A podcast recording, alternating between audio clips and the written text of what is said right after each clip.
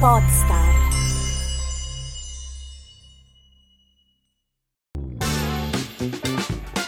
Ciao, sono Esther Memeo, podcast coach e questo è Podcast per il Business, lo spazio in cui condivido idee e spunti pratici per aiutarti a rendere il podcast un alleato strategico per il tuo business. Viviamo in un'epoca di infobesità, in cui siamo letteralmente sommersi da una marea di informazioni e contenuti ogni giorno contenuti che ci vengono propinati su qualunque mezzo con cui entriamo in contatto, che siano social, mail, podcast, canale di informazione mainstream. Dato che ci è praticamente impossibile assimilare questa mole di contenuti, il nostro cervello inconsciamente attua una selezione e si concentra solo su quello che attira la sua attenzione e che reputa interessante per sé. Solo che non sempre ciò che cattura il nostro interesse merita anche la nostra attenzione, perché perché oggi più che mai la difficoltà non è tanto avere accesso a delle informazioni e a dei dati come magari poteva esserlo una manciata di anni fa.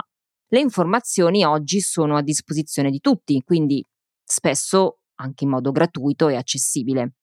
Questo per esempio se pensiamo ai motori di ricerca, all'intelligenza artificiale, a tutti i mezzi di comunicazione che abbiamo a disposizione, ci rendiamo conto di quanto sia facile avere o raccogliere delle informazioni.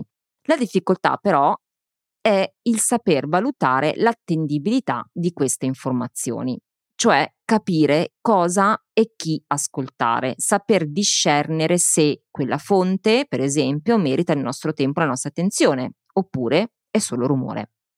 Da pubblico, da fruitori di contenuti, ci viene spesso detto di imparare a riconoscere la buona dalla cattiva informazione. E allora oggi, in questa puntata, cercheremo di capire se e in che modo possiamo farlo.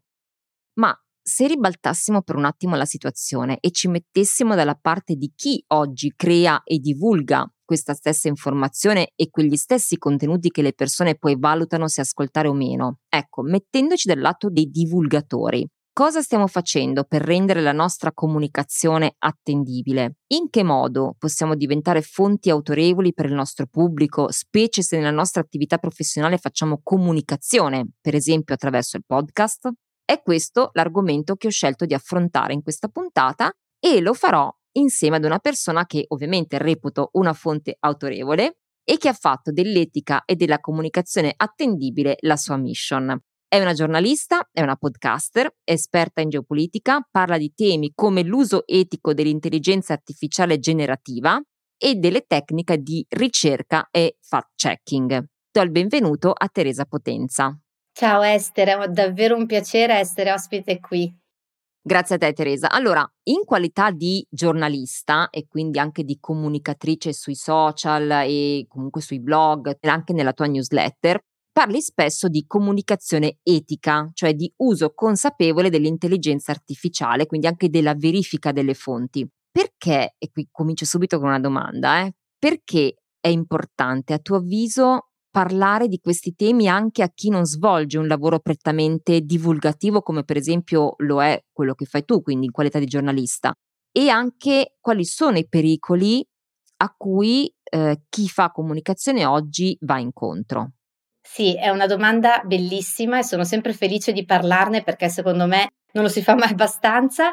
E la comunicazione etica secondo me è fondamentale per tutti, ma non soltanto se si è quindi giornalisti o se si fa informazione per professione, ma indipendentemente da questo, quindi pensiamo soltanto a quanta informazione noi condividiamo, anche ogni giorno forse, nel momento in cui eh, scriviamo qualcosa sui social o se abbiamo un blog sul nostro blog o eh, condividiamo un contenuto con, mm, con delle nostre amiche, nostri amici, anche via WhatsApp, per esempio, via messaggio. Quindi ognuno di noi fa in un certo senso informazione Farlo in modo etico è fondamentale. Che cosa significa questo? Etico significa farlo in modo trasparente, comunicare in modo eh, sensibile non soltanto al nostro lavoro, quindi non fare soltanto il gioco dei nostri interessi, ma soprattutto quello degli altri, di chi ci ascolta e anche delle nostre fonti.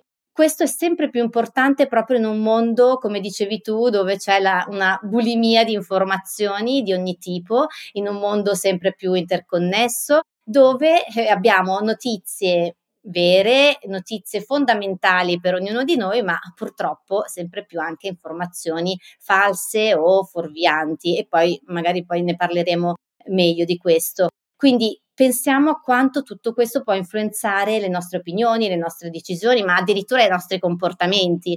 Voglio fare solo un esempio che secondo me è ancora più mh, lampante. Pensiamo a tutto ciò che ognuno di noi ha passato in un periodo come quello della pandemia di Covid. Quante informazioni abbiamo ricevuto ogni singolo minuto e quante purtroppo erano errate, false, e ci hanno purtroppo causato ansia e preoccupazione. Ecco, questo è un esempio appunto lampante di che cosa significhi comunicazione etica, cioè attenzione ai contenuti e alle persone che lo ricevono. In un mondo poi in cui l'intelligenza artificiale eh, generativa è ormai oggi, non più domani, è tanto più fondamentale perché questo è uno strumento potentissimo che ci aiuta molto nel nostro lavoro, ma può anche avere l'altra faccia della medaglia, cioè rimandarci contenuti, sì, fantastici che ci aiuteranno, ma anche contenuti pieni di informazioni appunto false, di informazioni fuorvianti, di stereotipi, pregiudizi, perché impara dai contenuti degli esseri umani.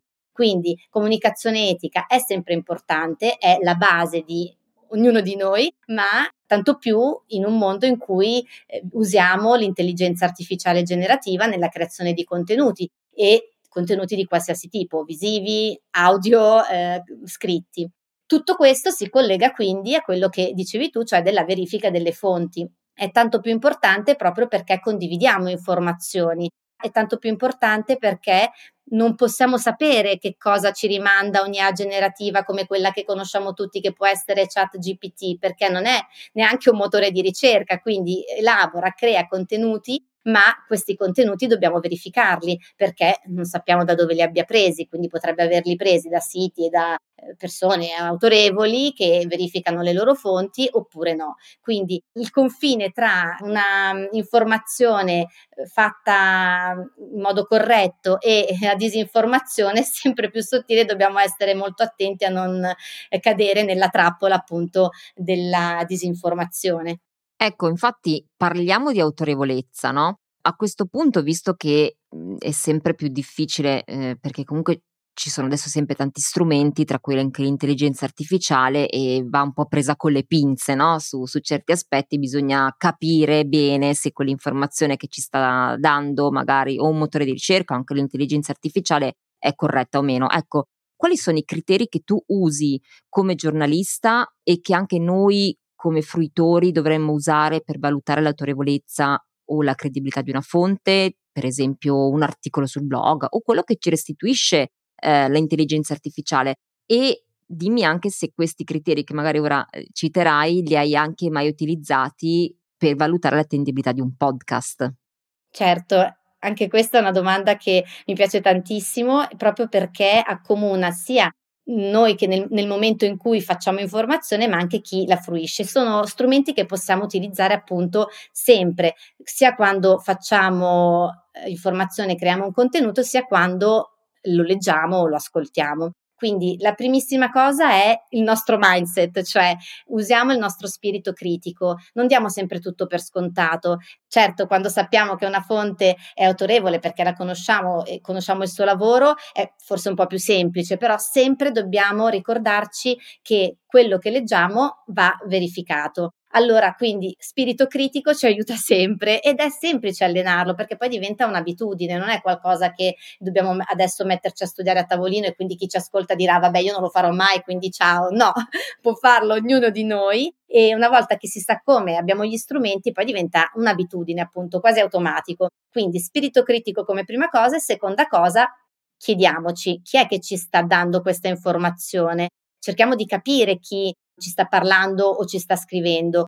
Vediamo proprio banalmente chi sia la persona, giornalista, blogger, content creator che sia e eh, cerchiamo di capire se quelle informazioni che ci stanno dando eh, possano essere vere oppure no, come? Per esempio incrociando altre fonti. Questa è una cosa che dovremmo cercare di fare sempre, cioè non fermarci a una prima testata o a un primo eh, post quando vediamo una notizia che ci può interessare, ma incrociare le fonti in modo da capire se le notizie siano vere, perché se una testata mi eh, riporta una certa notizia e un'altra con gli stessi fatti mi dà la stessa notizia, forse ecco, diciamo che c'è eh, una buona probabilità che sia vera. Questo non è ovviamente valido sempre perché poi dovremmo andare e scavare oltre, questo lo facciamo quando appunto creiamo, dobbiamo scrivere un articolo eh, per un giornale, per il nostro sito, ma proprio in questo momento stiamo appunto creando informazione per il nostro pubblico. È nat- naturale che non possiamo fare un incrocio di 20, 30 fonti ogni volta, però ecco, alleniamoci da fruitori a andare ad ascoltare o leggere almeno due o tre fonti diverse. E poi andiamo un attimo anche a, a vedere con spirito critico qual è il contenuto e come viene dato. Per esempio, qual è il titolo che ci attira? È un titolo sensazionalistico che eh, cerca di eh, far leva sulle emozioni, magari emozioni forti, eh, usando un linguaggio che magari ci eh, genera ansia o preoccupazione, quindi ci spinge ad andare oltre o magari anche su- eh, subito a condividere la notizia senza andare a leggere tutto quello che viene scritto. Ecco, se un titolo è di questo tipo, forse potrebbe mh, essere un altro il fine di questo articolo, cioè il click, la condivisione, perché ricordiamoci che la cosa più preziosa che si cerca online è l'attenzione, quindi nel momento in cui noi condividiamo, eh, facciamo click, andiamo su altri siti dove il primo sito ci spinge ad andare, ecco noi stiamo dando la, loro, la nostra attenzione a questi siti e questo è quello che appunto vogliono le piattaforme. E, e, poi certo ci sono altri strumenti che eh, possiamo usare per andare a verificare eh, le fonti, però magari poi si va un po' più nello specifico, ne vorrei dire soltanto uno perché spesso ci capita di condividere anche foto per esempio o notizie molto brevi, flash, video. E, ehm, e non ci rendiamo conto che magari sono notizie anche vere però di due mesi, mh, due anni prima. Ecco, questo è anche un modo in cui cadiamo nella trappola della disinformazione, quindi è stata rimessa quella notizia solo per generare click e condivisioni. E questo è una cosa che possiamo fare quindi sempre, come, come vedi, è un'abitudine diventa poi. Infatti eh, anche all'inizio ho introdotto i concetti di attenzione e interesse, no? Perché in realtà a volte per semplicità li sovrapponiamo, in realtà sono due concetti diversi, cioè l'attenzione è il processo che la nostra mente attua e che ci consente di focalizzarci su determinati stimoli in un certo dato momento. E per esempio mi viene in mente quando scrolliamo i nostri social, magari la nostra attenzione ricade su qualche post perché ci ha catturato, no? Però la, l'interesse invece è la disposizione che abbiamo a prestare attenzione a qualcosa che riteniamo possa essere utile per noi. Quindi la differenza sta qui cat- eh, catturare l'attenzione sì, a volte basta un click, come dici tu, un, un titolo sensazionale che ci cattura, ma poi il contenuto eh, andrebbe visto. Quindi sicuramente eh, bisogna anche stare attenti a questi ingegni che spesso si mettono in pista per catturare l'attenzione. Um, allora, si dice che il podcast, e tu lo saprai bene perché sei podcaster, è uno degli strumenti che più di altri è ritenuto autentico dal pubblico. Perché? Perché si innesca una relazione molto intima tra ascoltatore e podcaster, anche sicuramente grazie al potere della voce, ma anche perché siamo veramente propensi, più propensi a fidarci di chi noi percepiamo più simile a noi o chi condivide gli stessi valori e il podcast mhmm, diciamo è sempre stato un elemento, un mezzo di comunicazione ritenuto affidabile, tant'è vero che anche i report di Trusting Media, ma anche quelli che le ricerche che per esempio Ipsos, Nielsen condividono annualmente proprio sul settore del podcast, descrivono anche eh, quanto gli ascoltatori ripongono fiducia in questo mezzo. Allora, in qualità di podcaster e giornalista, Secondo te è possibile tradire la fiducia degli ascoltatori? E se sì, come possiamo evitarlo?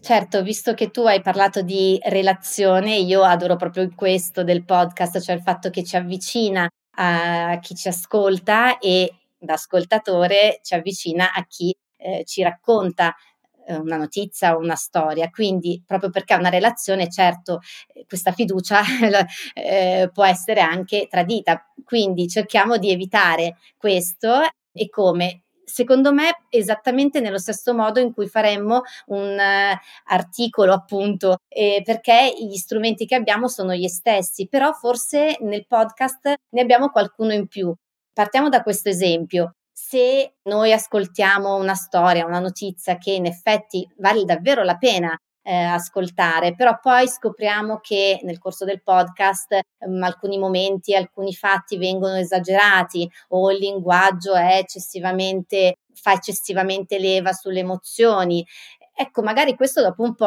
mh, ci fa scattare un campanello d'allarme oppure comincia a far scemare la nostra attenzione perché capiamo che al di là dell'informazione si vuole fare anche, mh, si vuole raggiungere anche magari un altro scopo. Quindi eh, co- come possiamo evitare questo? Con onestà, trasparenza e cercando di essere sempre noi stessi. La cosa che a volte dimentichiamo è che possiamo sbagliare. Quindi nel momento in cui cerchiamo di eh, dare eh, un, un'informazione equilibrata da podcaster e magari poi ci sbagliamo anche nel corso del nostro podcast, scopriamo che è qualcosa magari avremmo potuto trattare in modo diverso, diciamolo in una relazione questo funziona e secondo me anche in una relazione come quella de, tra podcaster e ascoltatore. Quindi ammettiamolo così come lo ammettiamo in un giornale, se c'è un'informazione non corretta si scrive, diciamolo anche in un podcast. Però prima di arrivare a questo verifichiamo tutto quello che diciamo, anche se il nostro podcast non prevede interviste, per esempio, andiamo ad approfondire eh, con persone che sanno più di noi di quell'argomento, andiamo a leggere dei documenti, quindi andiamo sempre in profondità, non fermiamoci al mi ricordo che la storia sia così, quindi vabbè la dico in questo modo. E poi, ripeto, cerchiamo di rispettare sempre il nostro pubblico, quindi ricordiamo che abbiamo davanti, sono persone che ci ascoltano e che sono intelligenti e quindi mm, evitiamo sensazionalismi. Un'ultima cosa, no, in realtà volevo dire, eh, cerchiamo di essere anche magari coerenti quando registriamo i nostri podcast, cioè un conto è cominciare in un modo e dare l'idea di mh, approfondire, per esempio, di usare moltissime fonti e poi nel corso del podcast perdersi e dare contenuti poco consistenti. Quindi ricordiamoci appunto che abbiamo dall'altra parte, ci segue, ci dà la sua fiducia e cerchiamo di eh, meritarcela sempre. Quindi in poche parole, essere podcaster è come essere eh, giornalista o chiunque faccia informazione.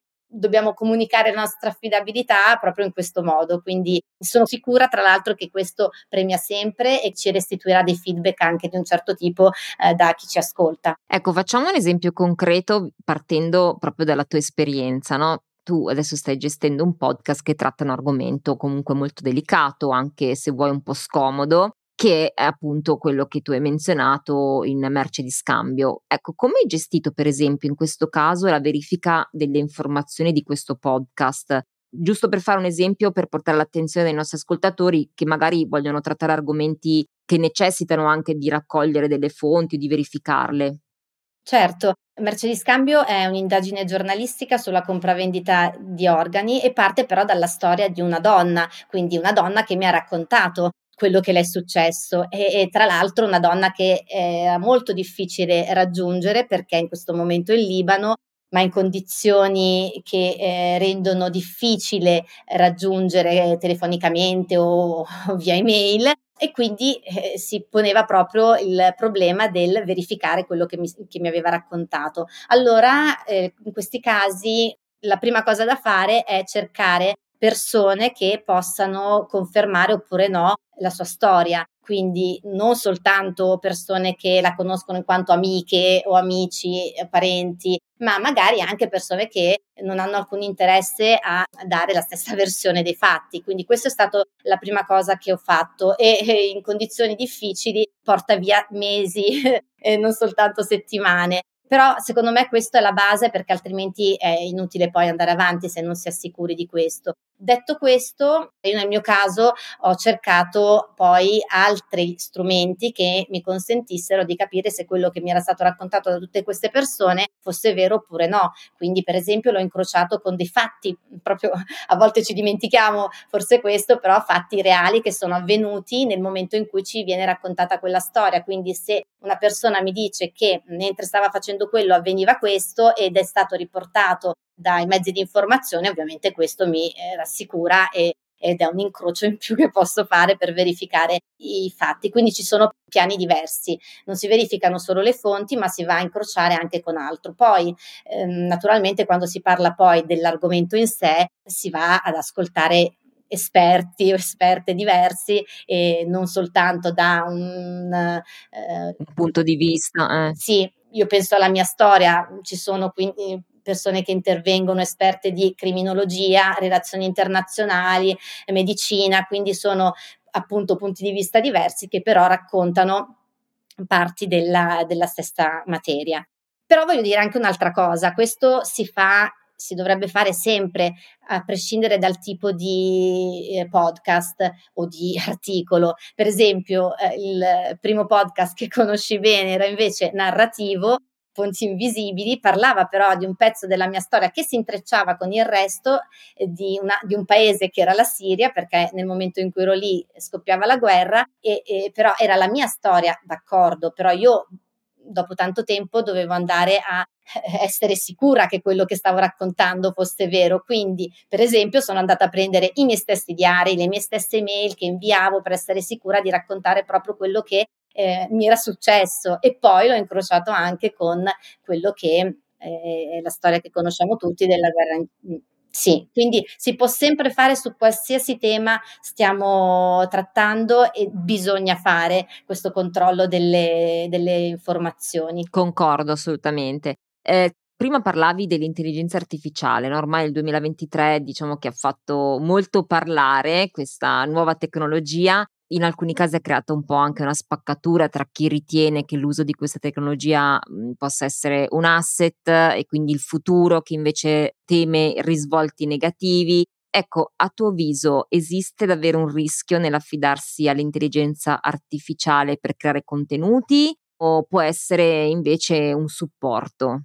Entrambe le cose. È un supporto incredibile, potente eh, per vari motivi, adesso mm, te ne dirò alcuni, ma sicuramente anche un rischio. È un grandissimo supporto perché ci permette di essere più produttive, se vogliamo, cioè risparmiare tempo su eh, task eh, automatiche o banali.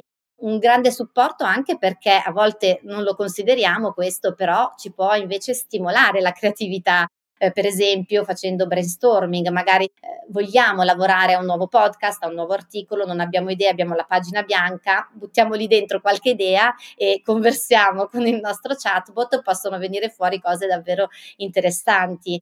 E poi c'è anche un altro aspetto tra gli altri, quello dell'accessibilità. Con l'intelligenza artificiale, quella generativa, abbiamo accesso praticamente a qualsiasi tipo di contenuto, quindi dall'audio al video, appunto, non solo quelli scritti questo sfruttiamolo perché eh, ci permette davvero di andare oltre quello che pensavamo possibile. Detto tutto questo, ci sono anche ovviamente i lati negativi. L'intelligenza artificiale viene allenata da eh, noi esseri umani, quindi ogni secondo ha miliardi di contenuti nuovi di qualsiasi tipo e con questi contenuti c'è anche disinformazione, ci sono pregiudizi, ci sono stereotipi e sono esattamente gli stessi che abbiamo noi, proprio perché l'alimentiamo noi. Ecco perché dobbiamo sempre stare attenti, usare ancora una volta il nostro spirito critico quando riceviamo il testo che ci è stato elaborato, il video che ci è stato elaborato, perché i pregiudizi sono anche nelle immagini e lo sappiamo Bene, un altro punto a sfavore, diciamo, eh, che può ehm, invece eh, non essere utile è quello della, dell'autenticità. Quindi è vero che possiamo istruire qualsiasi, non qualsiasi, però quasi tutti eh, i bot, i chatbot di intelligenza artificiale generativa con le nostre istruzioni personalizzate quindi dire alla macchina eh, chi deve essere, chi deve impersonare, ma è anche vero che noi siamo unici, quindi eh, dobbiamo sempre mettere eh, la nostra originalità, la nostra autenticità, anche perché poi quello che ci rimanda è quello che è già esistente, sempre rielaborato magari in modo nuovo, però comunque è già esistente, quindi ci aiuta a essere creativi da una parte, ma dall'altra parte ci rimanda quello che è, è già nel web.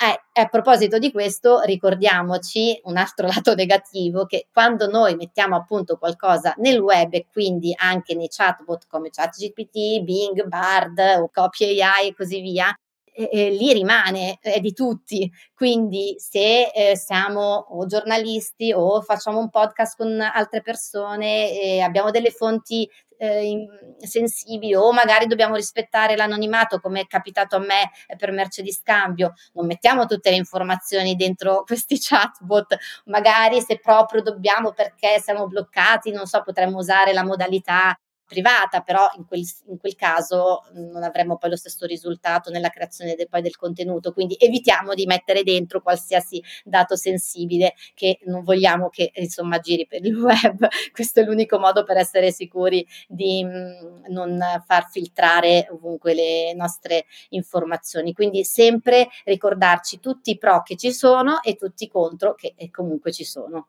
Interessante questa cosa dei contenuti sensibili e anche riservati, perché uno non ci pensa, uno pensa di avere questa chiacchierata personale tra noi e la macchina, ma in realtà, essendo una macchina, quegli stessi contenuti, quelle stesse informazioni le rielaborerà, le userà a sua volta per altri contenuti di qualcun altro, quindi è, ehm, è un dettaglio da non prendere sotto gamba in effetti.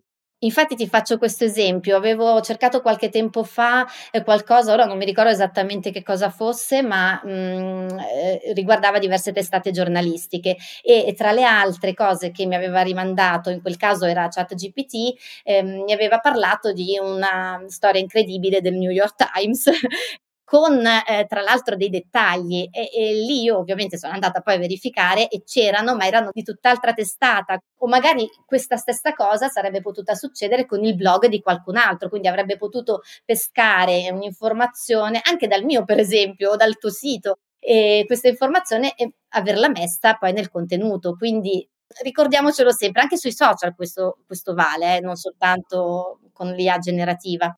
Assolutamente sì. Eh, invece sull'argomento dei, degli stereotipi, adesso ti racconto un aneddoto che mi è successo direttamente. Un mesetto fa stavo preparando una masterclass e mi serviva un'immagine che volevo inserire all'interno della mia slide. L'argomento era raffigurare una donna di successo e ho chiesto alla macchina se mi generava una immagine in cui si vedeva eh, una donna di successo. Ecco, mi ha restituito un'immagine di una donna vestita con abiti maschili, proprio con giacca e cravatta.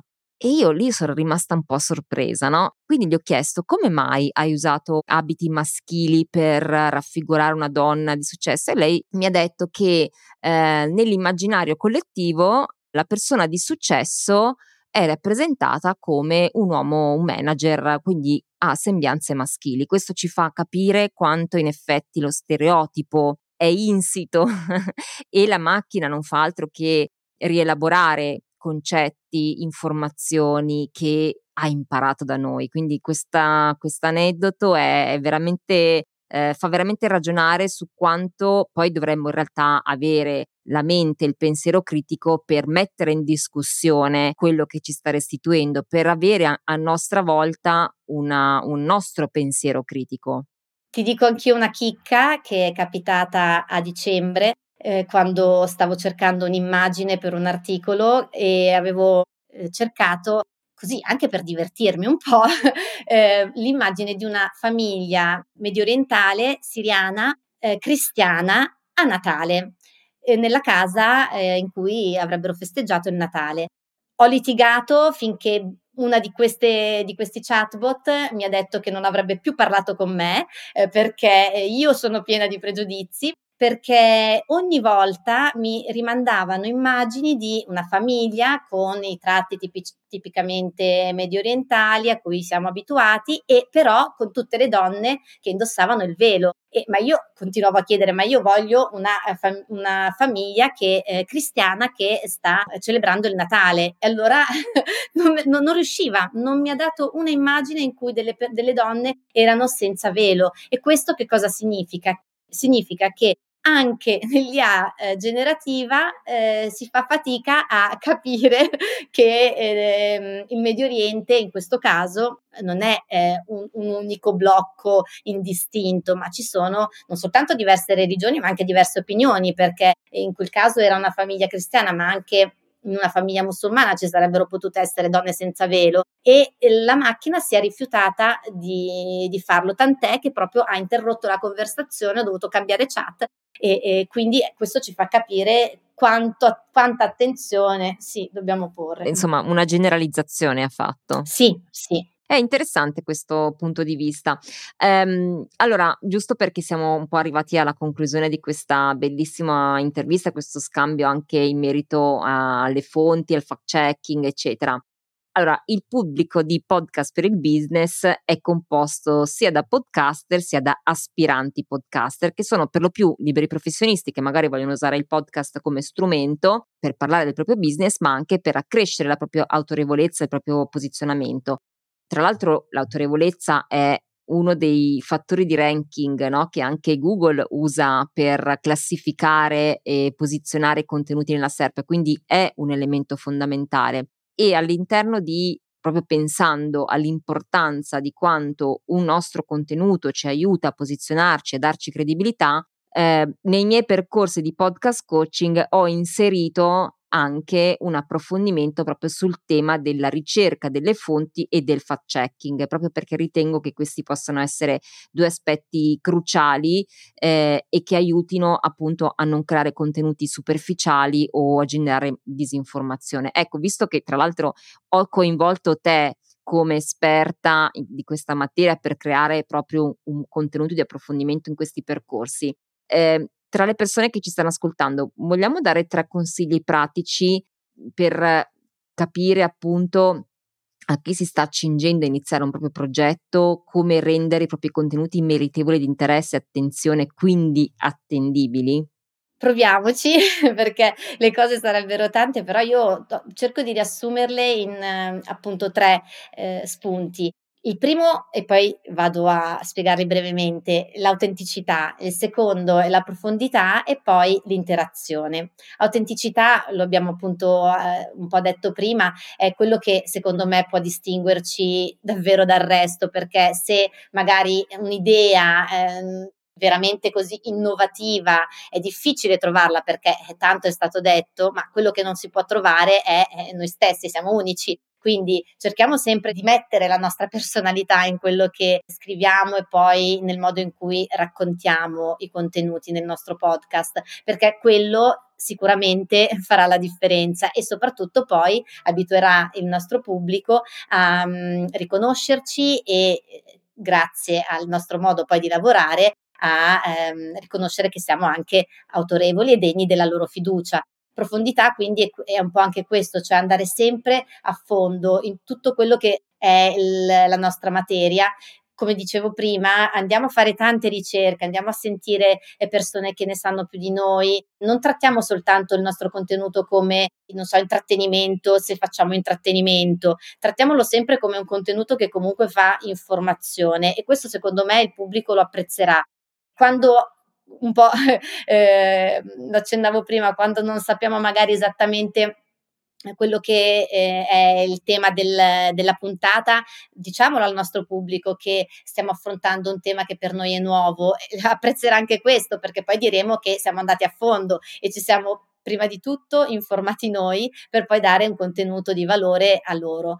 E infine interazione perché mh, quello che dicevamo apprezziamo tantissimo è proprio la vicinanza che ci permette di avere con chi ci ascolta, un mezzo come il podcast, sfruttiamolo anche proprio per interagire con, eh, con chi ascolta il nostro podcast. Quindi cerchiamo di magari sapere che cosa pensa del nostro progetto, delle nostre puntate, se ha dei feedback positivi o negativi, perché sia quelli positivi che quelli negativi ci aiuteranno poi a migliorare e quindi a dare fiducia poi al, al nostro podcast perché troveranno sempre contenuti interessanti e quindi sicuramente saranno più stimolati ad ascoltare proprio perché avremo prima di tutto noi ascoltato eh, loro. Certo.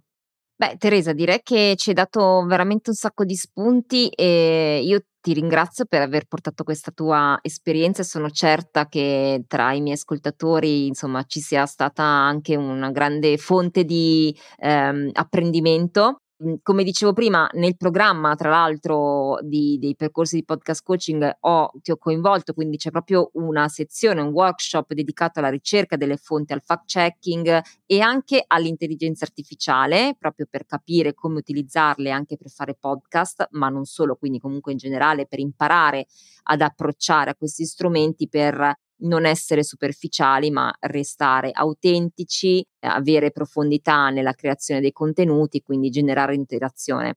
Io ti ringrazio a questo punto, però, visto che sei podcaster e tu scrivi anche un sacco di contenuti, condividi un sacco di contenuti anche su questi temi, eh, vuoi darci un po' le coordinate dove ti possiamo seguire? Dici, dici un po' di più.